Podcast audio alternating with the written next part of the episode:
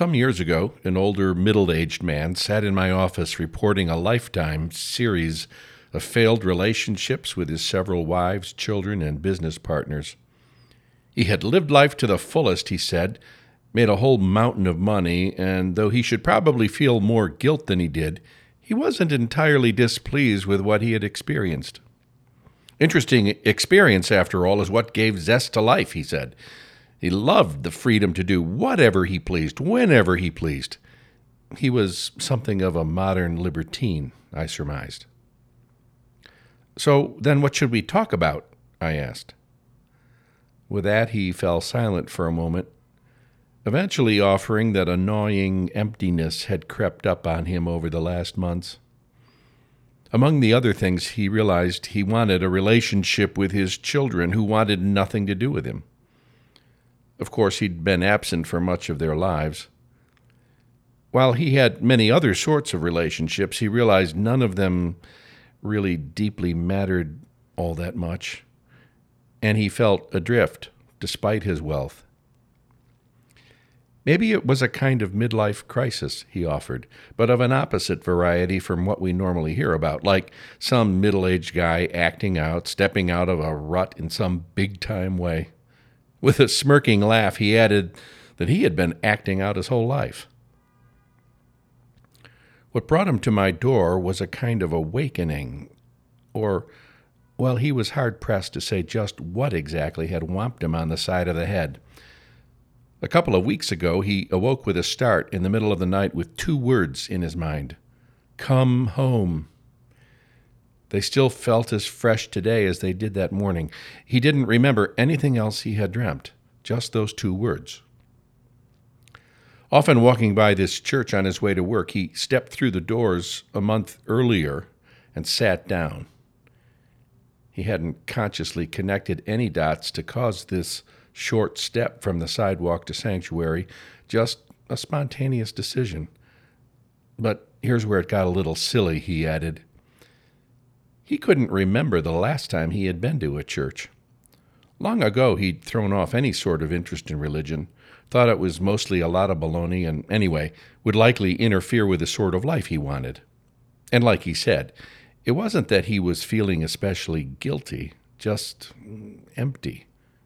Really empty. And teary. Now, that, that really shocked him. When he sat down in here and looked around, his eyes welled up with tears. Something like that had never happened before. He rarely cried. Couldn't remember the last time. Tears weren't part of his normal experience. But somehow he knew they linked up with that short phrase, come home, which now clobbered him with a headache. For the next several mornings, he stepped into this space and then on the following Sunday made a completely counterintuitive decision to go to a worship service here. He was stunned when the message that morning was all about our existential and spiritual experience of finding our true home. He said that in the sermon I even mentioned that many who stuck around this place reported how they felt at home here when they first crossed the threshold. That's the track that brought him to my office. Stories like this keep me humble and alert to the fact that I'm at my best when I recognize God is already three steps ahead of where I might think I ought to be. I can suffer from feeling this spiritual quest is all about my effort and forget that but for God's graciousness, all my effort would mean nothing. Here's another confession. I wasn't initially sure how to take this guy, and I told him so. Of course, I was intrigued and sort of blown away by his story, which seemed completely guileless. But that was the challenge. By his own admission, this was a man who was normally full of guile, but through his recent experience had been disarmed. He didn't use that word.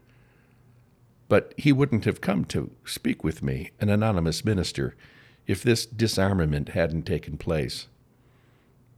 And I've learned over the years that when this sort of disarmament happens, I need to disarm as well. I have to let go of my judgments and biases, In fact, disarmament is an essential spiritual discipline if we seek to have an honest relationship with God or anyone else. Man, that can be such a hard thing to learn and to hang on to. It's hard to say what makes someone open up to a truth that's larger than they've known. What cracks them open? Has that ever happened to you? Have you ever been cracked open with a rush of a new truth? One of the first things that's acknowledged, I suppose, either consciously or unconsciously, is that there actually is a truth that's larger than we've known. I know by personal experience and reasoning my way through our tradition and scriptures that there is a truth larger than what I know, that this truth should be spelled with a capital T, and that the best language we have for this truth is what we refer to as religious or spiritual mystical language, language that reaches beyond material experience. And I've discovered that our scriptures remain relentlessly valuable in helping us unlock the meanings of our lives, even in the 21st century. Take the famous story of Zacchaeus we heard earlier. We read about a certain rich man, a chief tax collector. Jesus is on his way to Jerusalem, and Zacchaeus wanted to catch a glimpse of him. In Roman times, tax collecting was rented out to the highest bidder, who could extort whatever he could from the general populace. As a Roman lackey and a greedy profiteer, Zacchaeus was a much despised man, as well as too short to see over the crowds gathered to see Jesus enter Jericho. He might have been pelted with stones had he tried to approach the crowd following Jesus. But Zacchaeus just climbed a tree so he could have a better vantage point. Was he mm, was he becoming vaguely conscious of the deep loneliness his profession had created? Did he have the faintest beginnings of a guilty conscience? Or was he feeling empty, though he was very rich? Zacchaeus was captured by the moment and oddly guileless. Yet this was a man who was normally full of guile.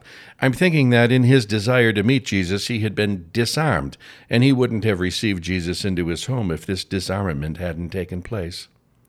For his part, Jesus saw a man awakening to a truth he hadn't acknowledged before. Although he risked being ostracized himself, Jesus sought this man out. We might say Jesus disarmed himself, inviting himself to the man's house for a meal. Interesting, isn't it, how the idea of home comes into play here? In effect, Jesus made a home with this man that everyone else reviled. No word about whether or not he liked Zacchaeus, but he surely loved Zacchaeus. Zacchaeus' history was irrelevant in the moment. We're told this encounter shook Zacchaeus into a grace filled response. In the excitement of what had happened to him, he promised to be more than generous and repay many times over whatever he had taken by fraud. And Jesus praised him as a son of Abraham, the Jewish ideal of a faithful servant of God. In other words, Zacchaeus came home, as it were, and his life took on a very different character. We might say he had a reverse midlife crisis. Suppose as you went home today, you ran into Jesus and he invited himself over for brunch. Play out that little fiction as a kind of homework during dessert, could you imagine him saying, Today salvation has come to your house? For the Son of Man came to seek out and to save the lonely, or the homeless, or the empty. This being All Saints Sunday, we might consider that Zacchaeus could be accounted among the saints. He had been lost, but found his way home. It strikes me that some of us are likely somewhere on that same particular journey. Like the guy that showed up in my office wanting conversation. Eventually, he refocused his energy on re engaging with his children. He had to be patient and open.